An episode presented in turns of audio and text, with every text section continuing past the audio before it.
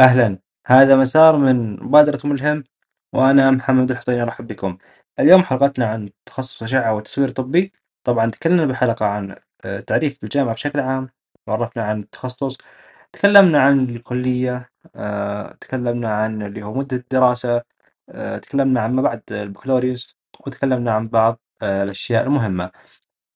قبل كل شيء نعرفكم على جامعة مجمعة جامعة مجمعة جامعة حكومية من أحدث الجامعات السعودية آه، تأسست في 3 رمضان عام 1430 آه، تقع الجامعة بمحافظة مجمعة في منطقة الرياض وتضم 13 كلية مختلفة.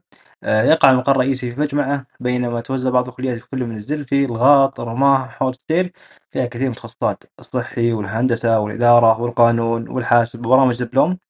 والكثير لكن اليوم حلقتنا عن تخصص اللي هو الأشعة والتصوير الطبي.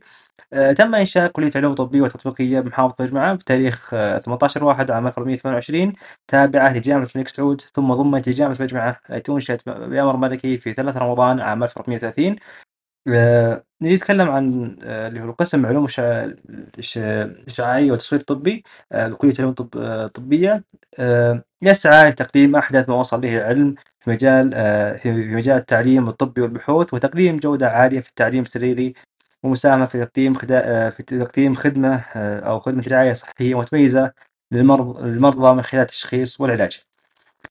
يتكلم عن تخصص الأشعة والتصوير الطبي تعريفه أو نقدر نعرفه يعنى بتدريس طرق تصوير إشعاعي المختلفة لأعضاء جسم الإنسان باستخدام الأشعة السينية والمقطعية وأشعة جاما آه، والموجات فوق الصوتية والتصوير بالرنين المغناطيسي لمساعدة الأطباء في الأغراض آه، التشخيصية والعلاجية للأم- للأمراض.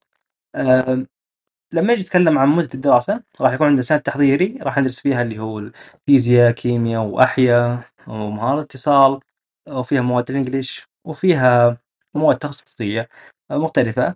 آه، بعدين يجي يتكلم عن اللي هو آه، أربع سنوات راح تكون تخصص وترم. آه، تخصص دقيق.